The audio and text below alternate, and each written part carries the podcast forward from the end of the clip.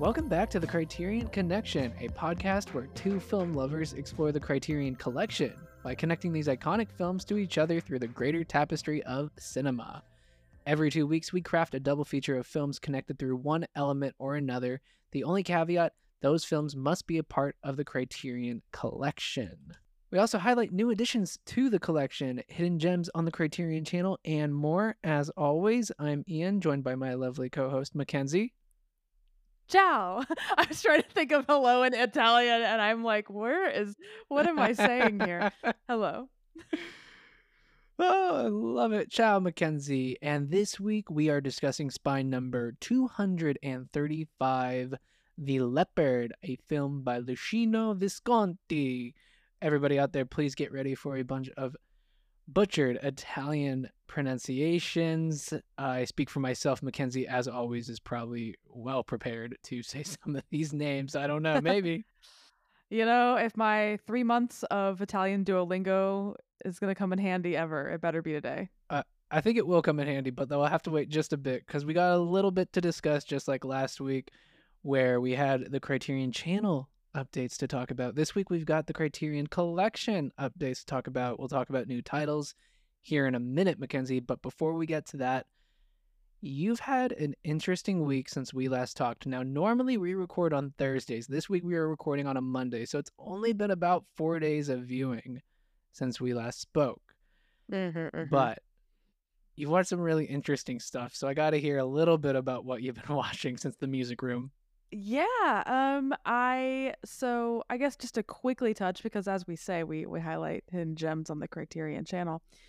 Last week's ADP, or 2 weeks ago's is ADP, our recording day being different is confusing my brain, but maybe it was last week's, I don't remember. At some point on ADP, Kev recommended the film Clock Watchers to me. That is currently on the Criterion Channel.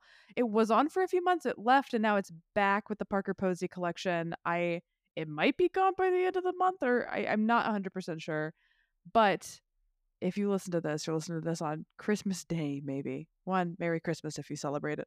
And two, you should check out Clock Watchers if it's leaving by the end of the month, or just in general. I really liked it.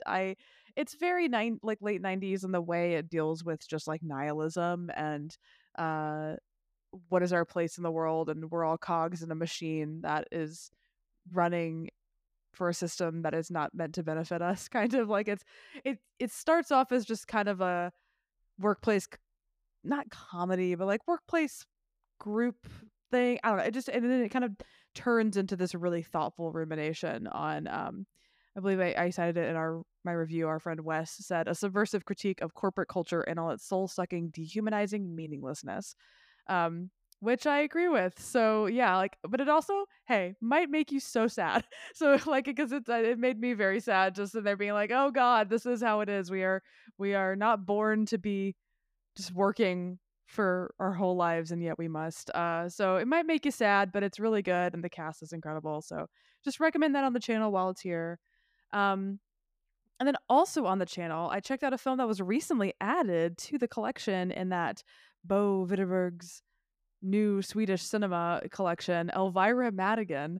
So this just was a really weird movie to just put on in the middle of the day. But I recently have just been thinking about film criticism so much, which I know is a weird setup for this. And I've been thinking about Siskel and Ebert and how much of a place they hold in the public consciousness, and how it feels like we don't have critics like them anymore that really speak to the masses about films that they care about. And I've been watching a lot of their end of the year best of videos. Like, there's a lot of old episodes on YouTube. And I love just watching them passionately talk about film and talk about things that still feel so relevant today. There was this great thing where they were talking about the Cotton Club, which was on their top 10. And Ebert was like, why am I hearing about how much money this film's going to lose? That's just killing the film. Who cares? I'm not a part of the business. That's for your accountants. I just want to, why do we harp on how much a movie costs or how much it might lose, instead of just enjoying the film that's there.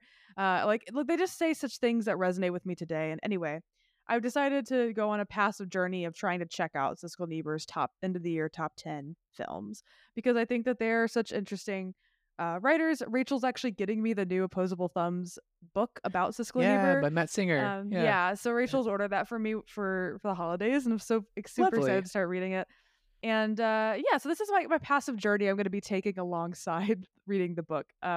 Obviously a huge journey, but just going to be one it's just a way to check out more films that are really great. And I don't have a timeline on it. I'm just going to do it. And anyway, all that to say, I had never really heard of Elvira Madigan, but I clicked it and was like, oh, Bo Widerberg. Oh, that box set that I said I knew nothing about months ago. And this was number 9 on Roger Ebert's best film, I think 9 or 8, Roger Ebert's best films of 1967. And I was like, it's on the channel. I've never heard of it. Let's check it out. And thank you all for bearing with me there till now I'm at the actual film itself. I gave it 4 stars because I think I don't know. I'm actually still chewing on it. I don't think I want to go lower, but I don't think I want to go higher. I've been chewing on it for like a week now because it's a very strange movie. I did not know this going in. It's actually based on a true story. So there was a very young trapeze artist, or she was a wire walker. I don't know what to really call her. She worked in a circus basically, and ran away with an army man, a Swedish officer who was married with children. Ran away with him, and again, I'm telling you all this, it's at the top of the film. The top of the film is like, this is a true story and this is what happened to these people. And then so the ending is, it's kind of Romeo and Juliet-esque. It's you get told the ending at the very top of the film, and then you kind of just watch how it gets there. Meant to be a Vagabond in that way, maybe, as well. Just to touch on something else we've talked about on the show. But they ran away together, and with him being a deserter and her being 20, they quickly found out that surviving is hard when you're on the run. And I don't know if it's really known what led up to this in real life, but they went to the forest and killed themselves because they realized they couldn't survive.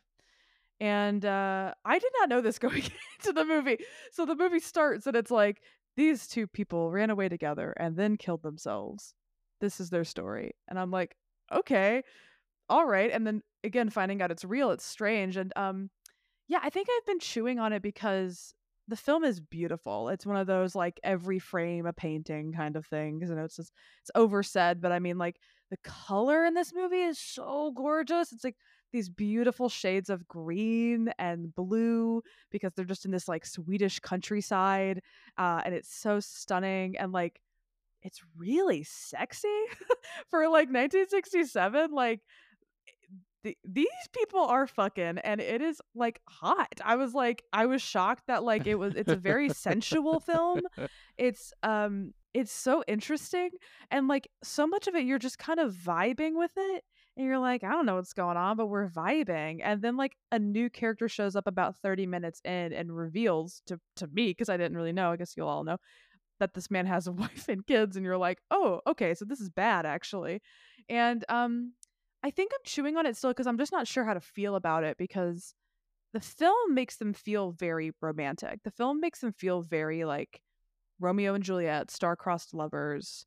The fact that he's married throws a wrench in it, but like you can tell they really love each other.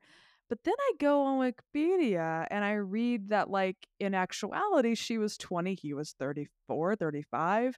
He was obsessed with her and sent her letters even though she begged him to stop, and he kind of just was so obsessed with her that eventually she decided to run off with him to appease him. So it feels kind of weird there. And Bo Widerberg in interviews was like, I think what these people did was stupid. Like, I think what they did was like, you can't just decide that you are one of the few people who gets to shirk your responsibilities and run away from life. He finds what they did to be selfish and egotistical, as does Ebert, who wrote that in his really great review. I read his review afterward. And I think it's funny because I didn't get that from the movie, from the director, if that makes sense. Like, to me, they were positioned as like very romantic and misunderstood, but it seems like the director, that's not necessarily what he wanted. So I think I'm still chewing on it a week later because I'm not sure if I got what the director wanted out of it, but I still got a good experience, if that makes sense. Yeah, no, that makes sense. So yeah, I recommend Elvira Madigan. It's a random one. I mean, I don't, if you like Bergman, if you like, I was saying, kind of reminds me of Rohmer, that idea of just like you kind of watching people just exist a lot in this movie. And there's some stakes, right? Because they are technically on the run from the law. So there are some stakes where like they almost get caught and they have to kind of go out the back door and run away, and then they're just kind of vibing again in the forest. But yeah, it's a very vibey movie. It's a very, I found it to be calming, all things considered.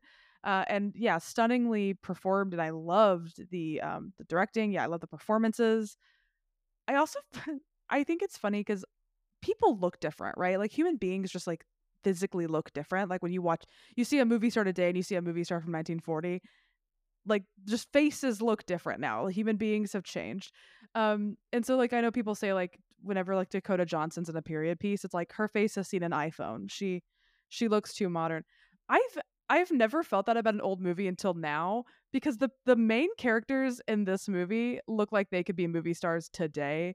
Like the girl that plays Elvira Madigan, I could see her on TikTok. Like it was the weirdest thing ever. So I think the film, I know it sounds like the goofiest shit to say ever, but the film weirdly feels kind of modern because the actors have very modern faces and very like modern performance sensibilities. So it actually doesn't feel dated at all. Like it feels like almost like it could be a new movie. It's very strange.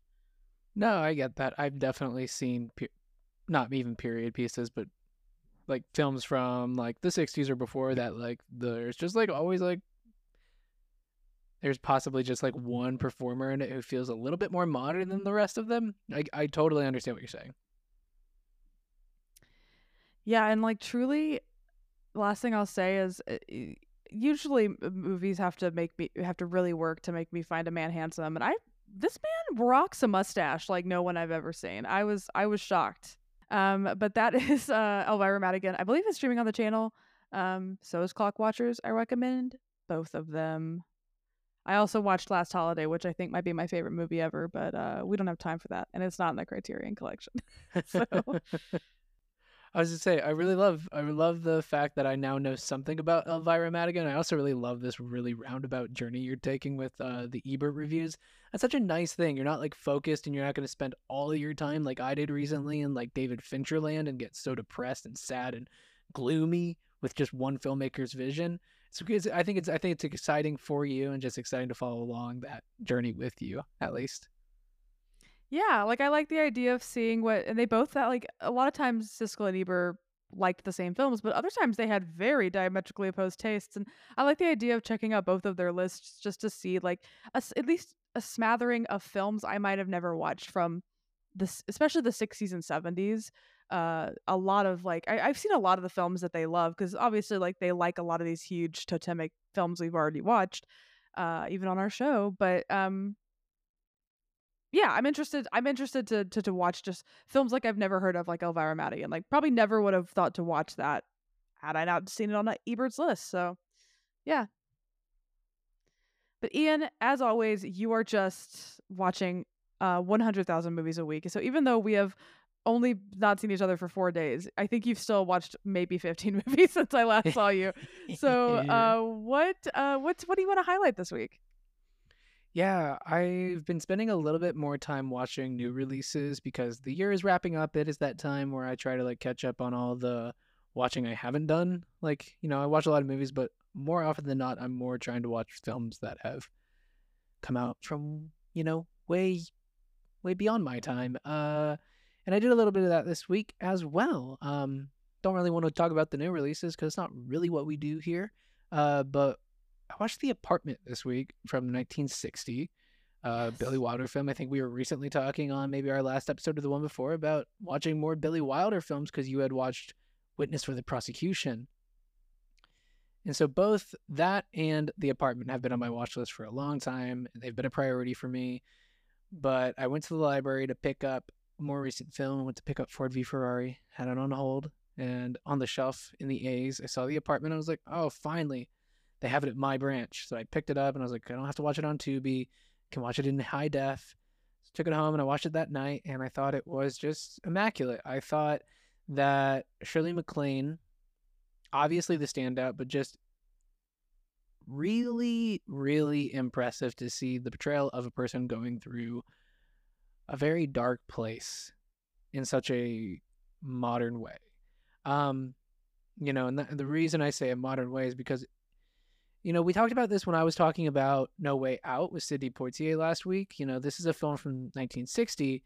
And when we think of 1960, I think we still think about, like, a better time in the United States, white picket fences, the American dream, very bland mainstream culture. And with that, there doesn't come a lot of thought about, like, trauma, mental illness, the darker, seedier sides of life, even though they were definitely there. But specifically when we're talking about, like, mainstream Hollywood entertainment, which The Apartment very much is, it's made by one of the, you know, one of the granddaddies of the film noir, a big studio filmmaker in Billy Wilder. It's just not something I expected. Like, this really honest and nuanced and, like, realistic portrayal of somebody who, like, struggles with self-doubt, with, you know, anxiety, with suicide. Yeah.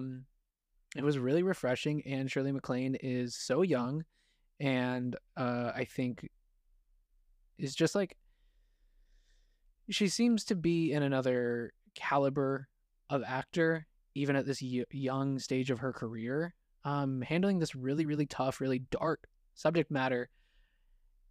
And and I'm talking about, like, I didn't expect this because of the time. I think the other reason I didn't expect it is because The Apartment feels like such a lighthearted piece of entertainment from the very beginning. It feels very frivolous. It feels very funny, and a lot of parts of it are funny. There's, like, some really good Wilder, like, zingers, some really good rat-a-tat-tat between Jack Lemmon's character and, like, all of the higher-ups, all the bosses, and especially between Fred McMurray, who, oh my gosh, like, what a silver fox in this movie.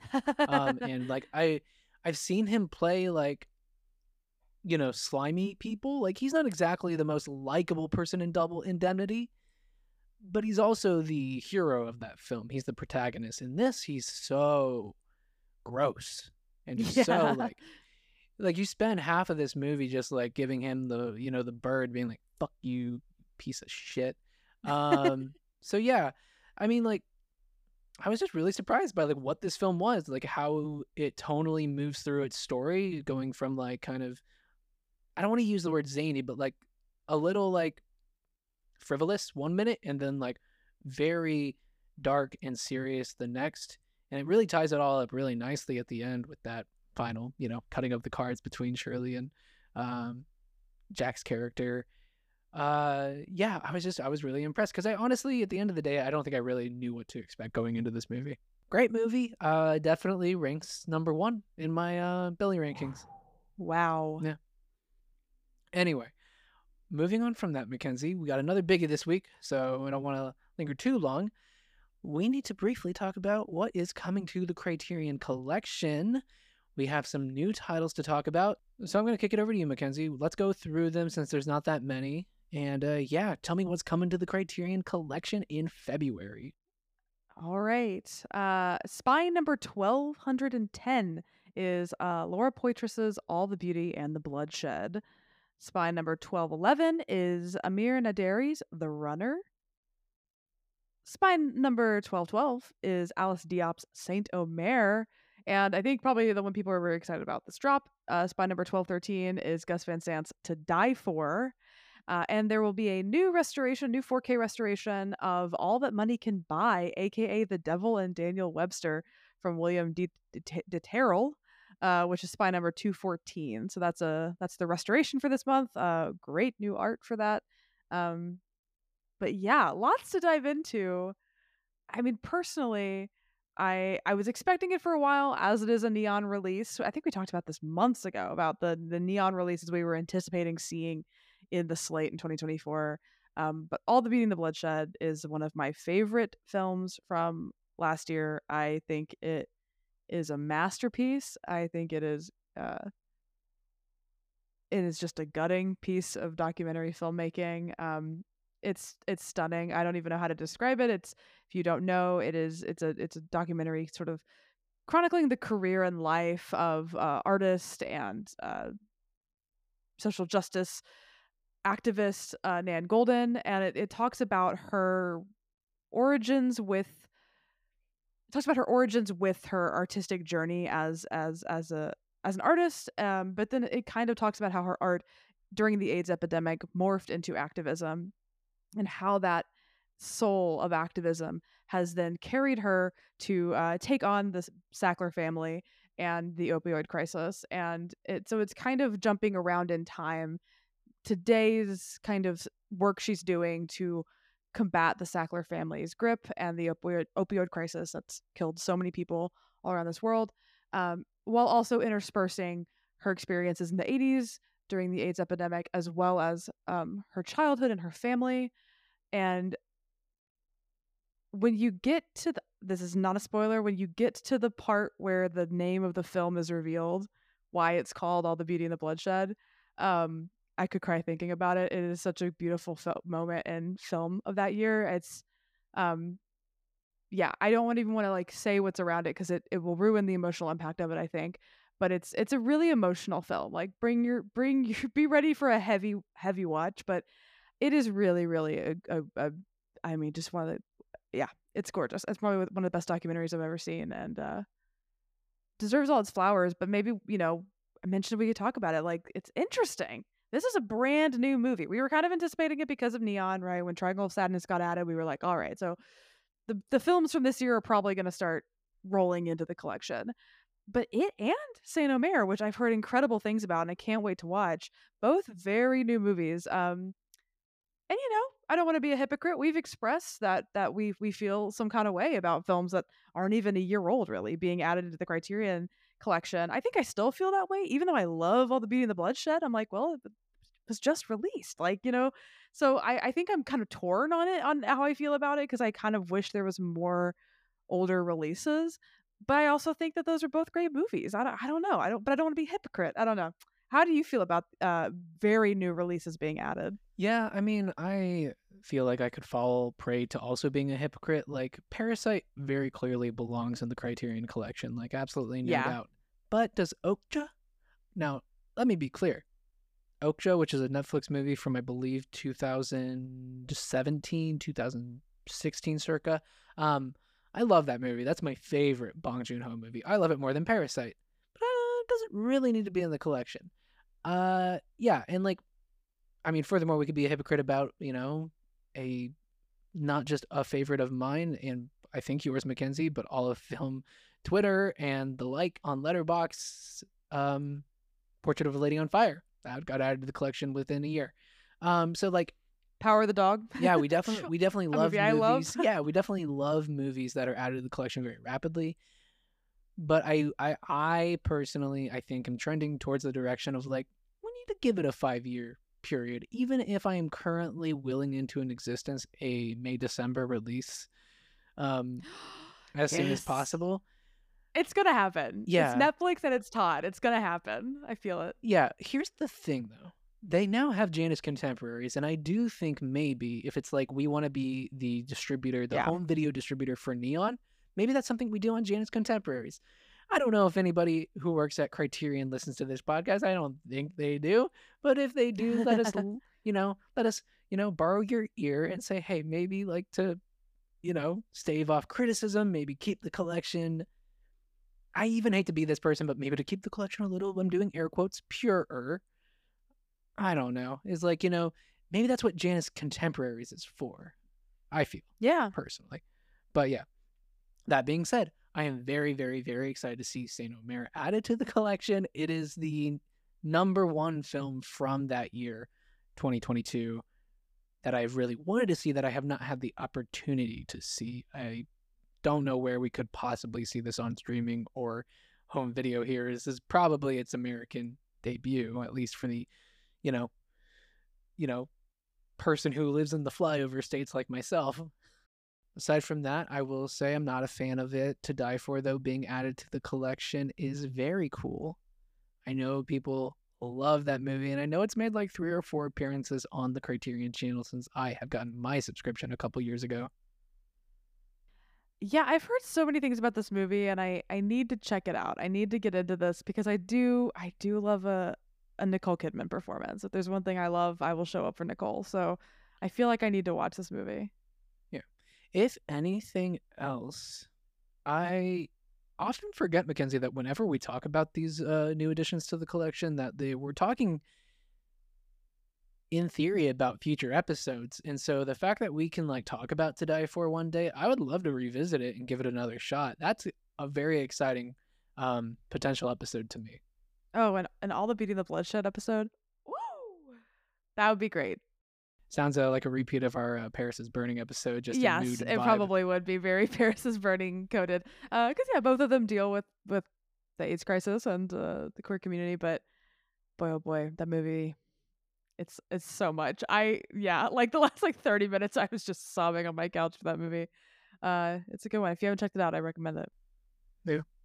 Well, speaking of things that are so much, Mackenzie, I think it is time. Would you mind bringing us into the opulent world of Don Fabrizio Corbera?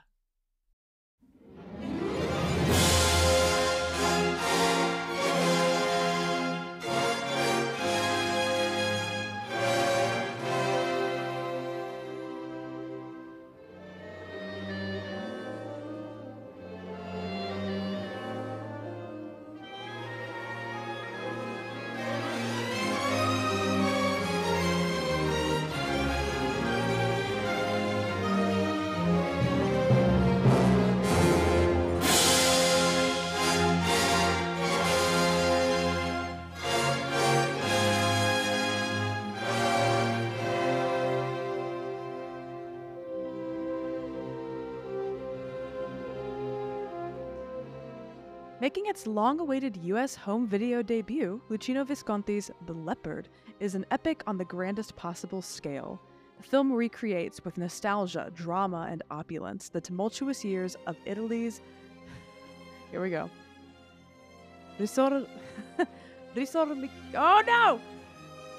Risorgimento, when the aristocracy lost its grip and the middle classes rose and formed a unified, democratic Italy. Burt Lancaster stars as the aging prince watching his culture and fortune wane in the face of a new generation, represented by his upstart nephew, played by Alain Delon, and his beautiful fiancée, played by Claudia Cardinale. Awarded the Palme d'Or at the 1963 Cannes Film Festival, The Leopard translates Giuseppe Tomasi de Lampedusa's novel and the history it recounts into a truly cinematic masterpiece. The Criterion Collection is proud to present the film in two distinct versions. Now I'm just selling the DVD. Visconti's original Italian version and the alternate English-language version released in America in a newly restored special edition for Luchino Visconti's The Leopard.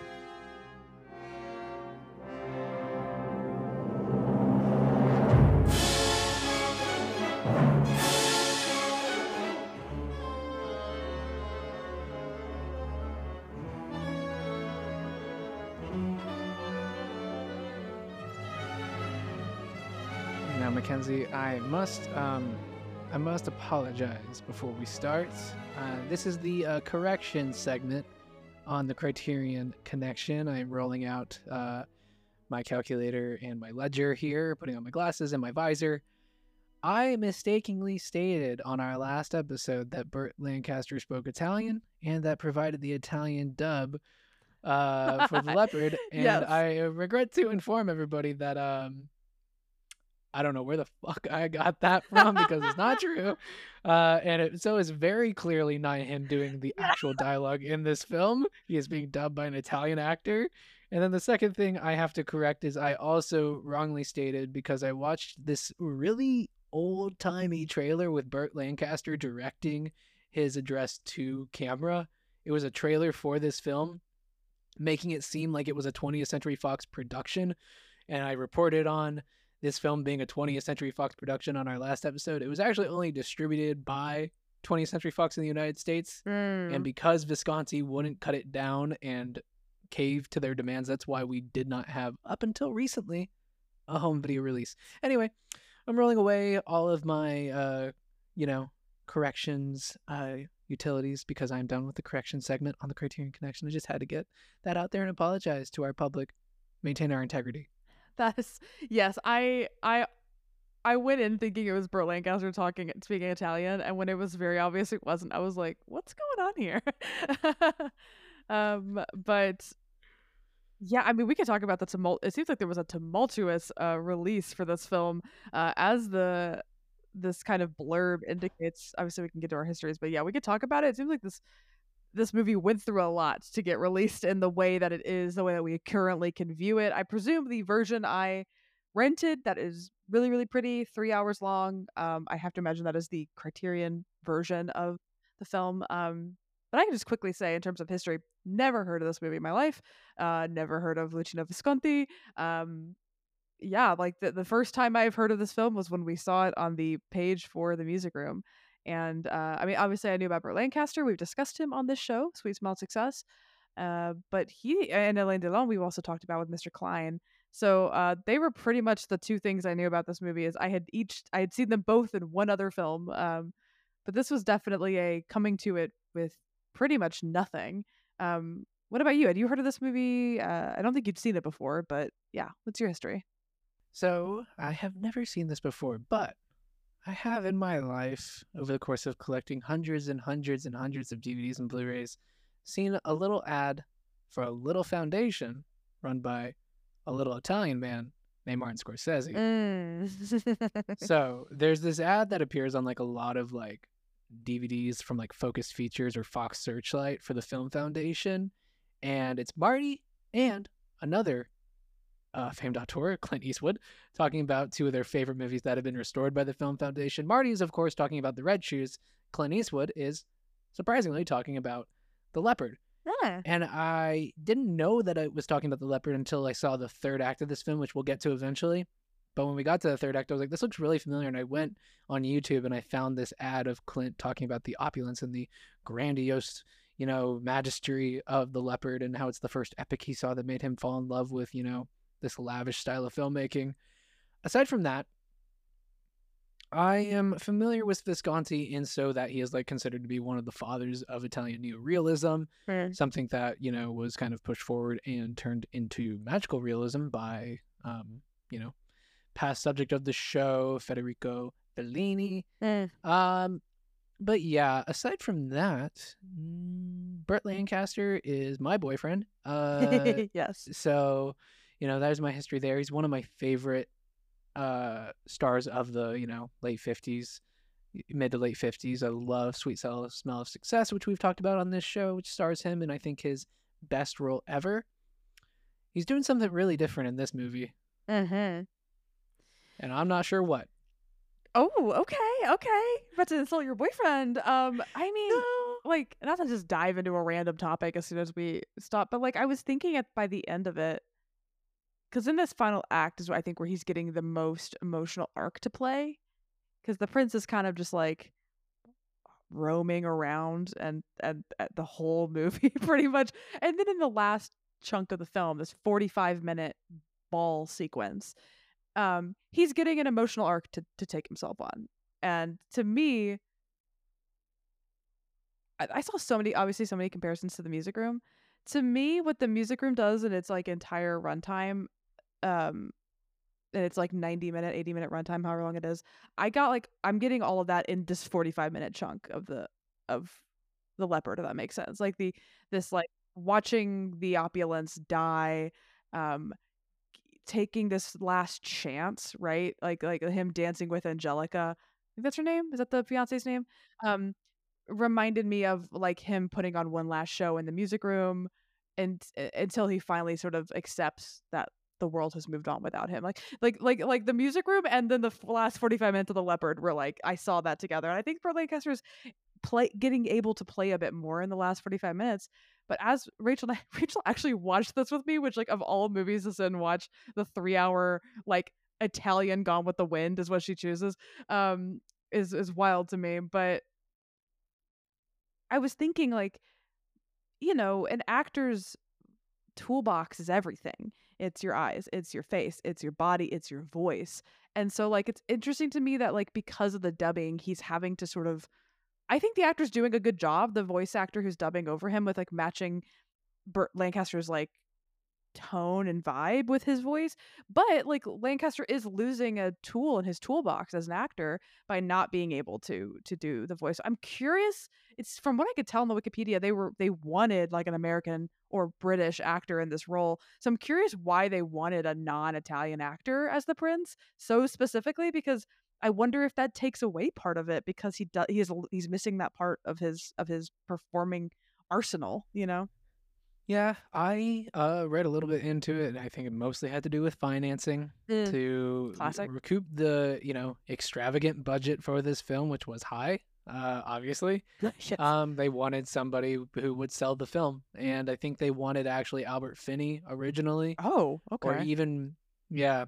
I think Peter O'Toole's name might have even gotten thrown in there, but I know Finney was like #1 choice, and Visconti did not want. He actively was angry about the producers picking Lancaster, which is interesting because apparently they became lifelong friends during the making of this film. I saw that, yeah. Yeah. But yeah, I mean, I somewhat just was like, why not learn Italian, my friend? Or like, I don't know. I know that's like a whole thing to do. I'm not like saying like it's easy. It's not. Like learning a language is really difficult, but like people do it. And I really agree with you that like I felt a lot was lost in the fact that like Burt was not able to speak the role. I'm really interested though to see the American dub of this, the English dub, sorry. American's not a language. To hear Burt Lancaster, even if it's not the on-set audio, even if it's like a dub, because I believe it is a dub. Oh, regardless. Interesting. Yeah, he had to like dub over himself, I believe. Strange.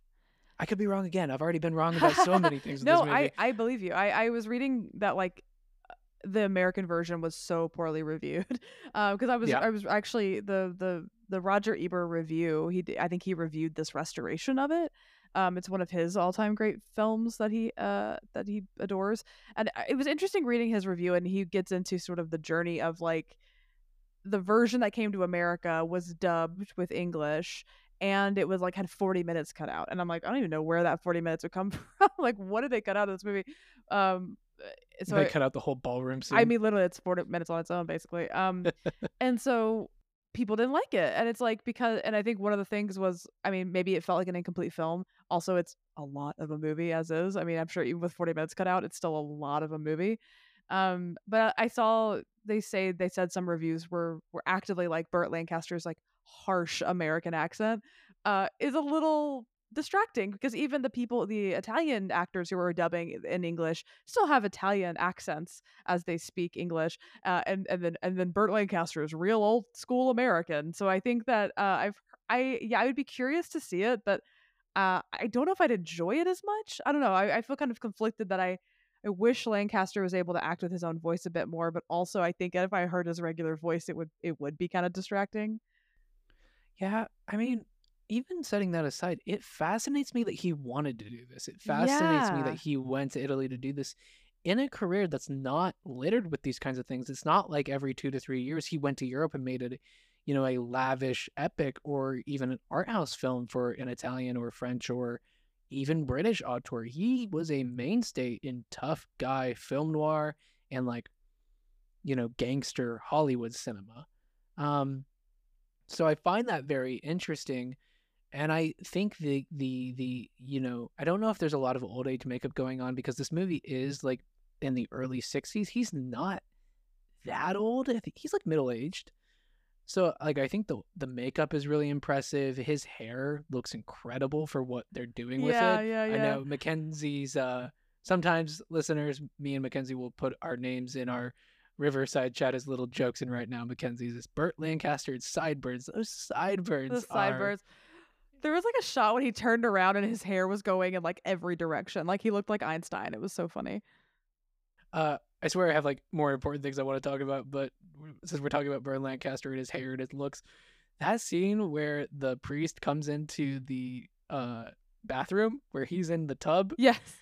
Do you remember this? And he's like, and the priest is like, oh my God, I'm so sorry. And he's like so bashful, and he turns around and the Don is like, Turn around. It's not like you haven't seen anything like this before. A naked body is less embarrassing than a naked soul, and you're so familiar with those. I know, and then just like makes the priest like wipe his ass. Like Rachel was like, he can't even dry his own ass. Was her comment that made me laugh very hard.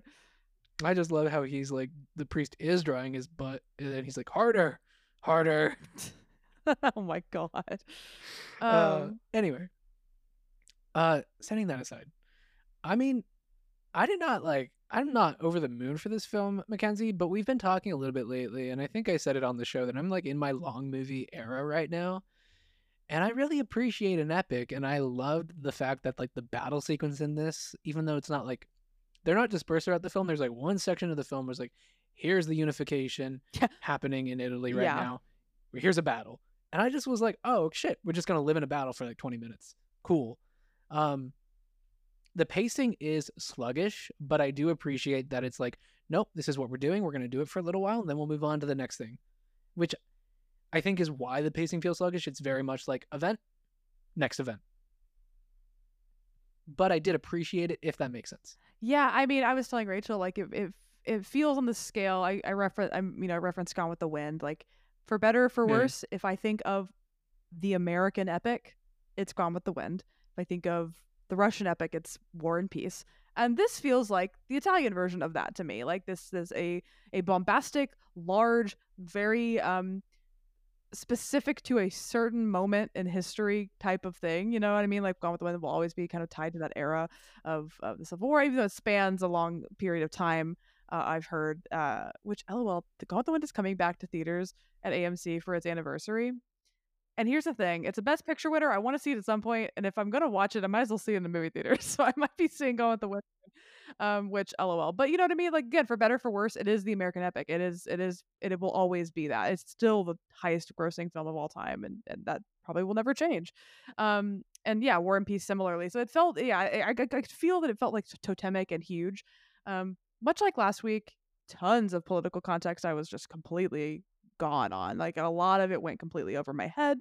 I think it did its best to at least explain why it matters to the characters, right? Like, especially with the nephew, his sort of arc from being a part of the rebellion to at the end of the film when we see him in the carriage with the mustache, he just looked like Burt Lancaster. He looked like the prince to me. Like, so like we see him go from like revolutionary to the new upper class.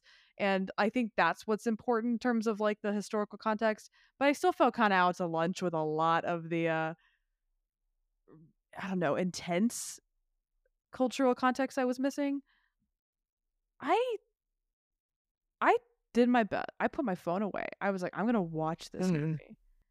And I told you, I'm that Boo blinking gif. I'm Boo from Monsters, Inc. I was just staring at this TV going, I don't know what's going on.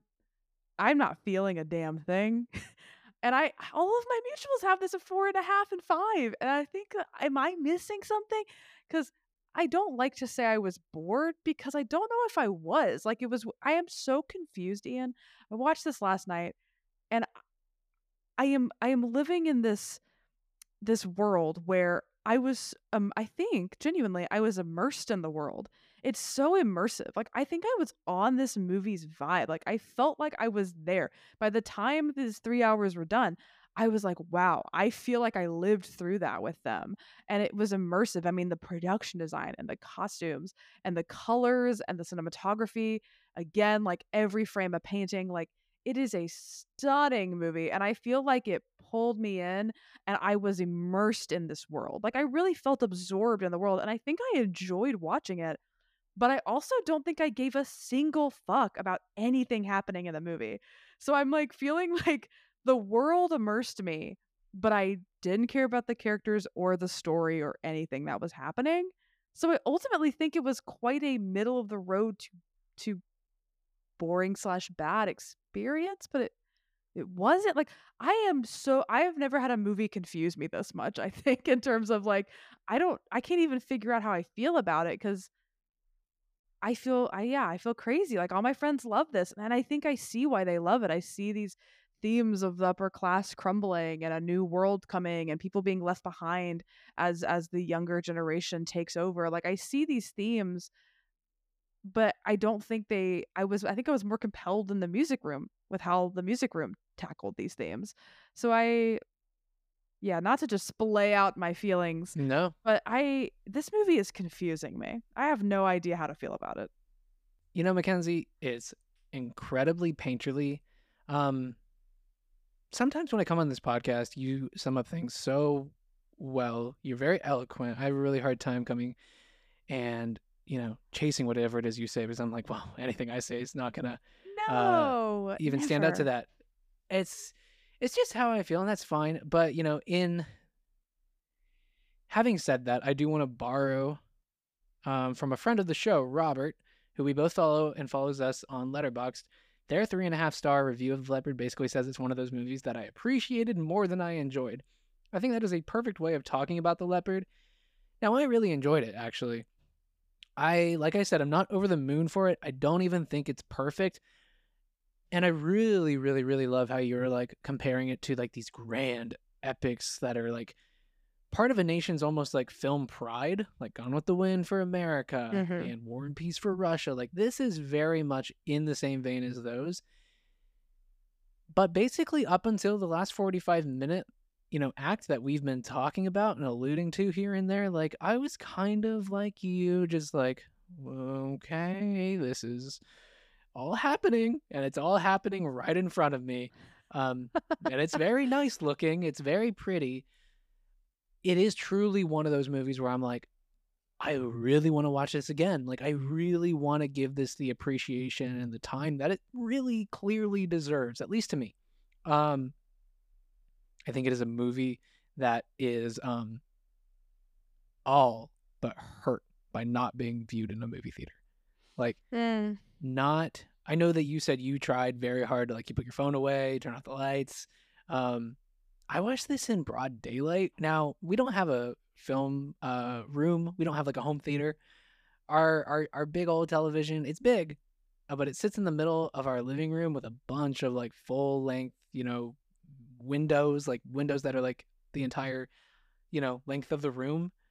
So there's a lot of sunlight, and it's also really open. It's the living room, which is connected to the kitchen, and it really doesn't, set you up for a really immersive experience. Even if you don't have your cell phone or your laptop in front of you, you can look over at the sunlight pouring through the kitchen window, or you can look over at the piano, or it's on the other side of the room. And yeah, I mean, I'm saying that I appreciated it and I liked it just fine, but I do feel I was distracted for large parts of it, because it really just wants to wash over you, I think. I think it really just wants to envelop you in this, very lavish, very very studied world. The attention to detail is very immaculate, in my opinion. I mean, it feels like it's being filmed in this time period. It doesn't feel like a recreation for large parts of the movie. Yeah. The only time I really felt it was actually that battle scene I mentioned. That felt very filmmaker-y. That felt very crafted. I don't know why per se, but I was looking at some people. No, this is a side tangent, but I was looking at some people fighting with their swords, and I was like, that's some cute, play sword fighting that they're doing. It was very silly. But for that ballroom sequence, the sequence where Trincaretti is leading Angelica through this place where his family has misbehaved, this I don't know, safe house for them maybe, is I think I just felt I was really immersed in the time period, even if I wasn't fully enveloped in it. I don't know if that makes any sense, but I think what I'm really trying to say is given a second viewing and just maybe the permission to not be so focused on it, not have to watch it for a podcast, I might have even appreciated it more, because I might have been okay with being distracted here and there. But at the end of the day, I really do feel this would be best appreciated sitting down in a dark room with a bunch of other people who want to be there, Yeah, I mean, I wrote this, my notes. I had to check where we were at, and I was like, I'm 45 minutes into this movie. If you put a gun to my head, or you opened up a suitcase with $1 million in it and you said, Mackenzie, for this money, tell me what is happening in this movie, you'd have to kill me. Like, I had no idea what was going on. And I kind of felt that way the whole time. Like, I just was like, I'm sitting here. But you're right. Like, in the ball, it feels like you are there and you're just kind of sitting in the corner watching these people exist. Like, it is so immersive. It's just attention to detail is amazing. And, but like, yeah, I didn't know what was going on like half the time, like this election, like I don't know why we were doing that or what was happening with the election. I didn't care about the characters or how they felt about each other. Like the only thing that was maybe interesting was like the love triangle that kind of didn't actually happen because really Alain Delon just said like fuck off and then got a new girl. Like really wasn't a love triangle. It was kind of just like a dropped one girl for another. The one moment that I was like, I am in this movie, and it was like 3 minutes long, was when Lancaster's in the room like drinking by himself, and Alain Delon and Angelica, and I'm like mixing the actors and the characters, but his nephew and Angelica come in. I'm gonna pass out even thinking about this, but that moment where she's talking to him and begging him, the prince, to dance with her, and then she like kisses his cheek, but it's a little on his lips, like she's kind of grazing his lips. And then this actress pulls out and looks at Burt Lancaster like he is the most delectable slice of pie she's ever seen. Like she looks at his lips, bites her lip, and like looks up and down his face, and then is like, hey honey, your uncle's really hot. And I was like, oh. And like, I know it sounds goofy, but like it was so sexy. It was so interesting. That dynamic is wild. Like her kind of being into the uncle, and he's clearly kind of into her from the moment he sees her, but they never follow up on it until now. It's been 2 hours. I've been waiting for you to follow up on his attraction to her. And here is the payoff.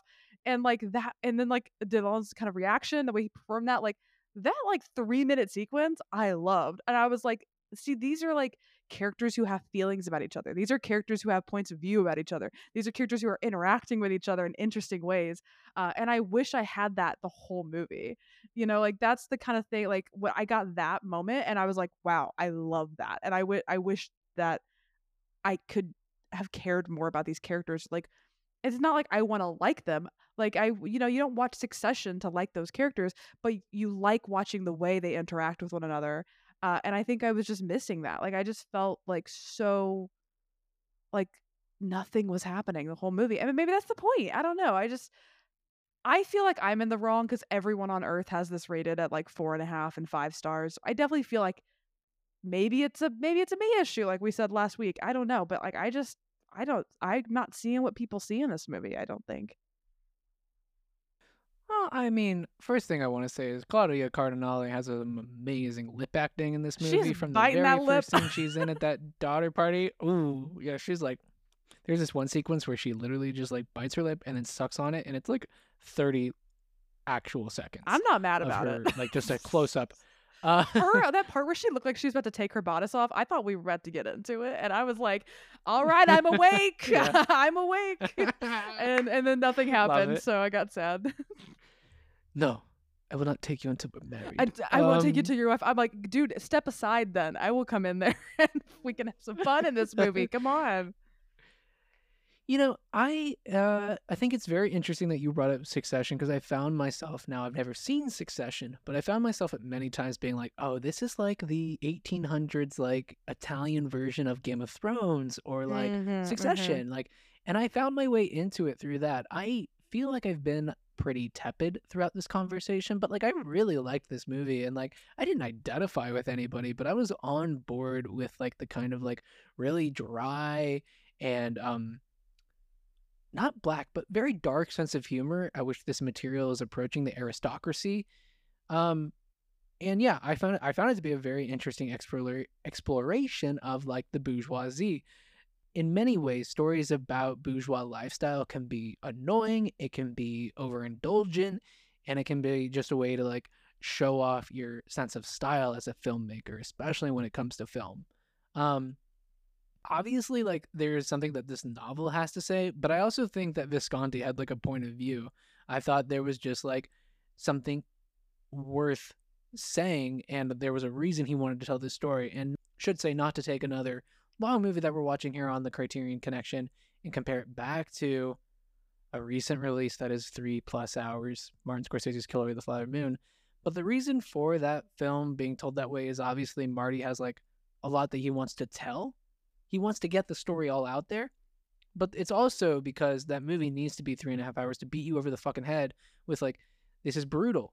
This is, you know, ongoing. It just doesn't end. Like, there's a thematic reasoning for the length there. And I think similarly with The Leopard, the aristocracy, they live a boring life. They live a humdrum, monotonous life. And like, you don't have to like that and you don't need to like be on board with that. But like, I just think that there's a lot of times in this movie where something goes on a little bit too long.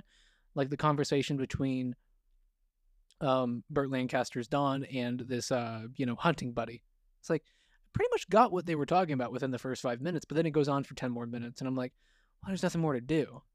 This Don doesn't have anything better to do. And similarly, that bathtub sequence between him and the priest and these, you know, parlor games that he's playing with his, like, you know, entourage, like, it just goes on forever. And yes, it can be somewhat taxing for a film viewer at home, especially when, like, you know, you could be doing many other things. I don't know. I am definitely by no means trying to be like, Mackenzie, you're wrong, because like, no, I totally get it and I felt it a lot. We can totally disagree. But, like, that's the point of it.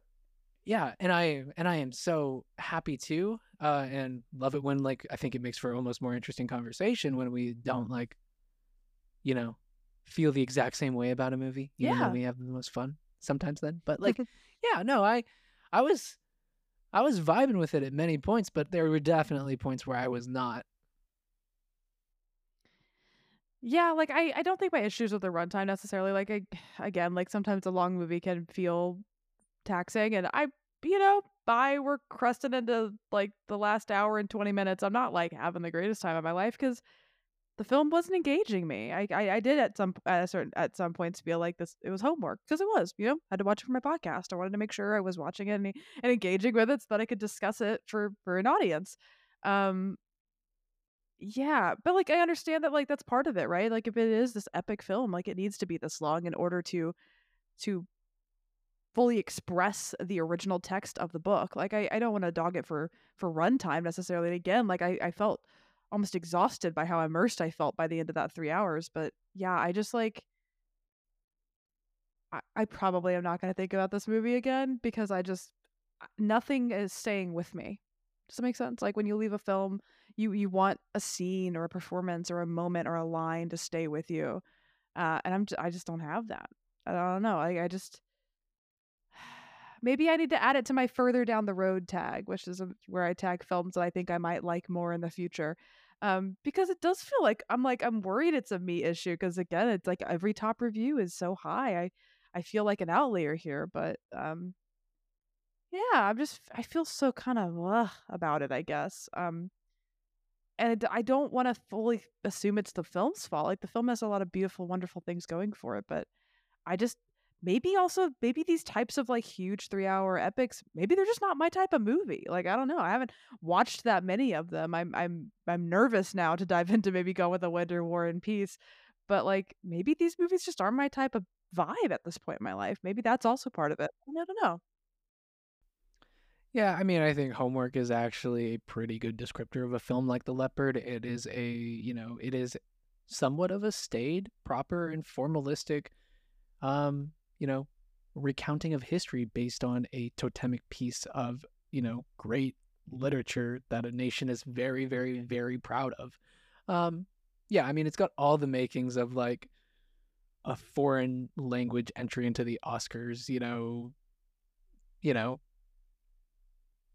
For sure. I don't have a cap around that statement. It is just one of those things where like, I totally get it. But like, that being said, Mackenzie, do you have any final thoughts and a star rating for this film?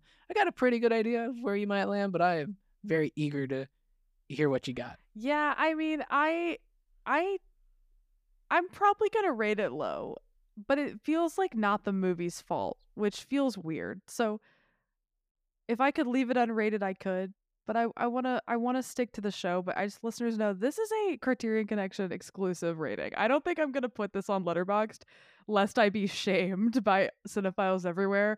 But like, yeah, this movie did nothing for me. It was just 3 hours of me just sitting, being like, what's going on? I don't care about any of these people. I don't care about anything that's happening. I hated the dubbing also. We didn't really talk about it, but I think that there's scenes where, like, especially with Alain Delon, like, the voice just does not match his vibe to me. And the dubbing, I really didn't enjoy. I was completely overwhelmed by the political and cultural context throughout most of the film. My head was spinning. Again, the characters just had nothing for me. And I could see the ideas that they were playing with, like in lines like, you know, the middle class, they don't want to destroy us, they want to replace us, that the church has immortality but the upper class does not. Like, I'm seeing all these themes, but I think they were better executed in the music room for me personally. And I gave the music room 3 stars. So probably 2 stars for The Leopard, unfortunately. I don't really want to watch this movie again. I was pretty, again, I'm trying to move away from using the phrase I was bored, because I want to examine, like, why did I feel that way? And I just think there was nothing for me to hold on to after the credits were rolling, and it just didn't really do much for me, and I feel very bad because of that. But that is a Criterion Connect exclusive. I'm probably not going to put a 2-star on Letterboxd because it just feels wrong. It feels wrong to do that. Or maybe I'll be brave and I will. I don't know. I'll figure it out. But 2 stars. I'm so sorry, everyone. Ian, what about you? Live your truth, Mackenzie. Live your truth. Look, nobody else watched this movie, nor will they. No, who else is? Hey, like, listeners, I dare you to watch this 3-hour Italian epic. I dare you. Yeah, I mean, we don't really watch films that are super inaccessible, but this is not very accessible. My library didn't have it. You couldn't get it on Tubi. Yeah, I had to rent it. Yeah, me too. But yeah, I mean, I will say that I am excited to revisit this film. I'm excited to check out the 161-minute English dub of this film. By the way, I also do want to touch on, Alain Delon, your comment. Awful. His dubbing, awful, terrible. Oh my goodness. I get you wanted a name and you went for an American Hollywood big shot, but why did you cast a Swiss French actor in the second lead? I love Alain Delon. I don't know. Because he's really hot. His cheekbones in this movie? No, that's something to talk about. How? Yeah. I was telling Rachel, I was like, why does he, as a man, have cheekbones like that? That's disgusting. Oh, love it. But yeah, no, I mean, I was entertained for at least 2 of the 3 hours, and it wasn't like there was a whole hour-long stretch where I was not having a good time. It was just kind of moments here and there. I really loved a lot of scenes in this movie, a lot. Like, I loved Burt Lancaster's Don just wandering aimlessly through the ball sequence. I thought it was hilarious when he came across the chamber pots. Yes. And yeah, I mean, I kind of am a sucker for this kind of, like, very lavish, very over the top, showing you all the money that they spent on the picture kind of thing. And it definitely worked for me a little bit more than it worked for you. I think Burt Lancaster's physical performance is very good, and I really, really, really, really find that impressive, given that I personally, I know you were like, you thought the Italian dub was pretty good. I was somewhat distracted by the Italian dub over his character. And I reserved most of my hate for, obviously, Alain Delon's lack of actual dialogue in the dub for him. But, I thought Claudia Cardinale, not only is she exquisite, but, like, really serving, especially in the last act of this film. That scene that you specifically touched on, where she's, like, kind of playing with the two of them. Oh, I loved it. Yeah. She's great. So yeah, no, I think I'm putting this on my Criterion physical wish list. Whoa. Actually, because that's a pretty, we didn't really get to talk about this, but as I'm wrapping up, I just want to mention, like, I think this is one of those additions to the collection that is incredibly served by being in the Criterion Collection. It didn't have a restoration before the Film Foundation and Criterion got their hands on it and wanted to put it out in the United States. It presents both versions in full. It has a slew of features.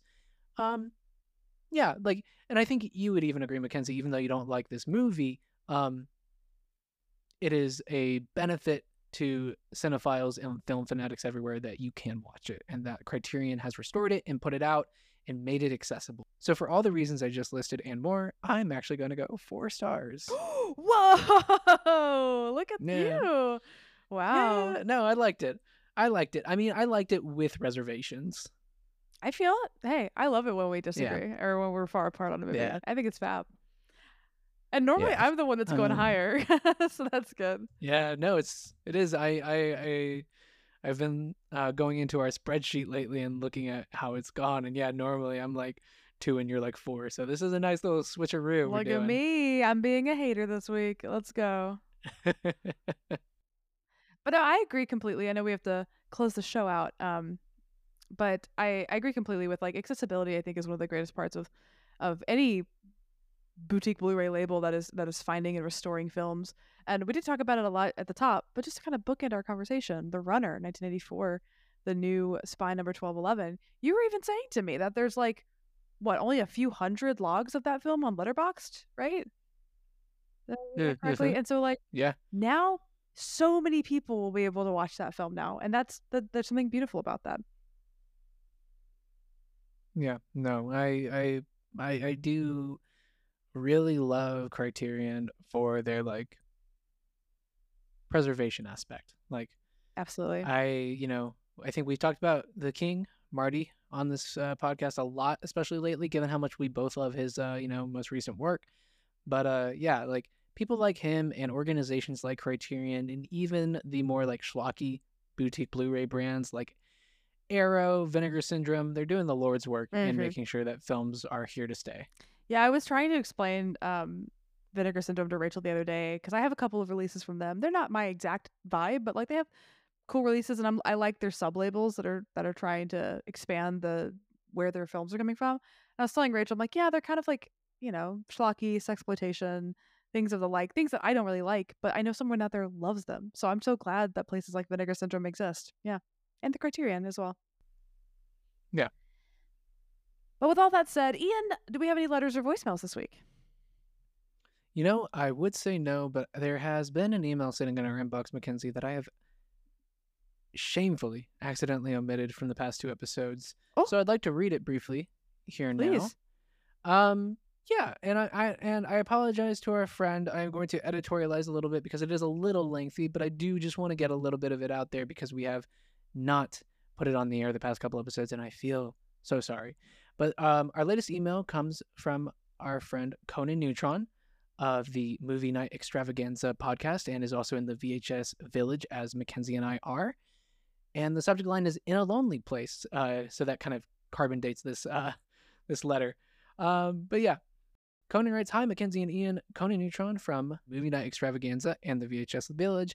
I finally dropped in on your show and checked it out with one of my favorite discoveries of the 3 Criterion challenges I've found, In a Lonely Place. I just wanted to say, great episode on a great film. Probably the best I've heard of this one, which is one I am surprised isn't discussed more when noir comes up." Thank you. Yeah. Yeah. Wild that Nicholas Ray went on to make Rebel Without a Cause, right? Conan goes on to say, "I also listened to The Third Man, which we covered for our Noir month last year, and I really like a lot more than you, it would appear." Yes.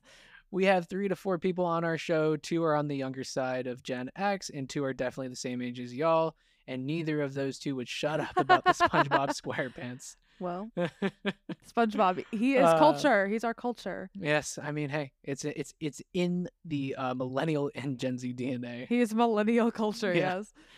Yes. Conan concludes by saying, "Where it wasn't even a thing for either of us, we didn't grow up with it, don't care about it, and actually got a little annoyed hearing about it." Yeah, I mean, hey, it shows with the age. "The zither deserves better, even if there's a lot of it. Justice for the zither." Well, that's where I'm going to stop with Conan's email because it does go on a little bit longer, but we really appreciate you writing in, Conan. Thank you so much for the email. We are so sorry that we cannot get the SpongeBob SquarePants references out of our heads. Once again, Conan, thank you so much for writing in. And if Our listeners want to be just like Conan and tell us why they loved a film we covered, or they want to be just like him as well and tell us why they totally disagree with our takes on a film we covered. They can write in or send us their voicemails 90 seconds or under to thecriterionconnection@gmail.com. And Mackenzie, I would kick it over to you, but I think it's still my pick this week. Oh, it is. I forgot we have to do what we're doing next week. I was like ready to leave. I'm like, all right, bye. I forgot that we don't even know what we're watching next week. Well, you know, we've already got it picked and we haven't changed our minds on this one. So it'll be really quick. And I think people are going to be pretty stoked on this one. You know, we just did our first film in India and now we are going to be taking our, we're going to steer our ship just a little further over on the map to a little country called New Zealand, home of friend of the show, Jasher. We are going to be talking about a film that Letterboxd describes as such. After a long voyage from Scotland, pianist Ida McGrath and her young daughter, Flora, are left with all their belongings, including a piano, on a New Zealand beach. Ada, who has been mute since childhood, has been sold into marriage to a local man named Alistair Stewart. Making little attempt to warm up to Alistair, Ada soon becomes intrigued by his Māori-friendly acquaintance, George Baines, leading to tense, life-altering conflicts. We are going to be watching Jane Campion's 1993 masterpiece, The Piano. Never seen it. I am so excited. Me neither. The Piano for me is one of those films that was on the very top shelf of the DVD shelf that I was not allowed to watch. Those were where all the R-rated movies lived. So this is gonna be checking off a big box for me. I mean, one of the most iconic Oscar wins ever, right? Anna Paquin, I think the youngest winner in supporting, maybe ever, but especially in supporting actress. I think so. Yeah. Wow. I'm excited. I mean, I've only seen one Campion film before, Power of the Dog. Probably my favorite of that year, I would say, my favorite 2021 film. So excited to finally dive into more Campion with the piano. Yeah, me too. Well, I think that just about does it for me, Mackenzie. Do you have anything else? Nothing else for me. Well, until then. See you next time on The Criterion Connection.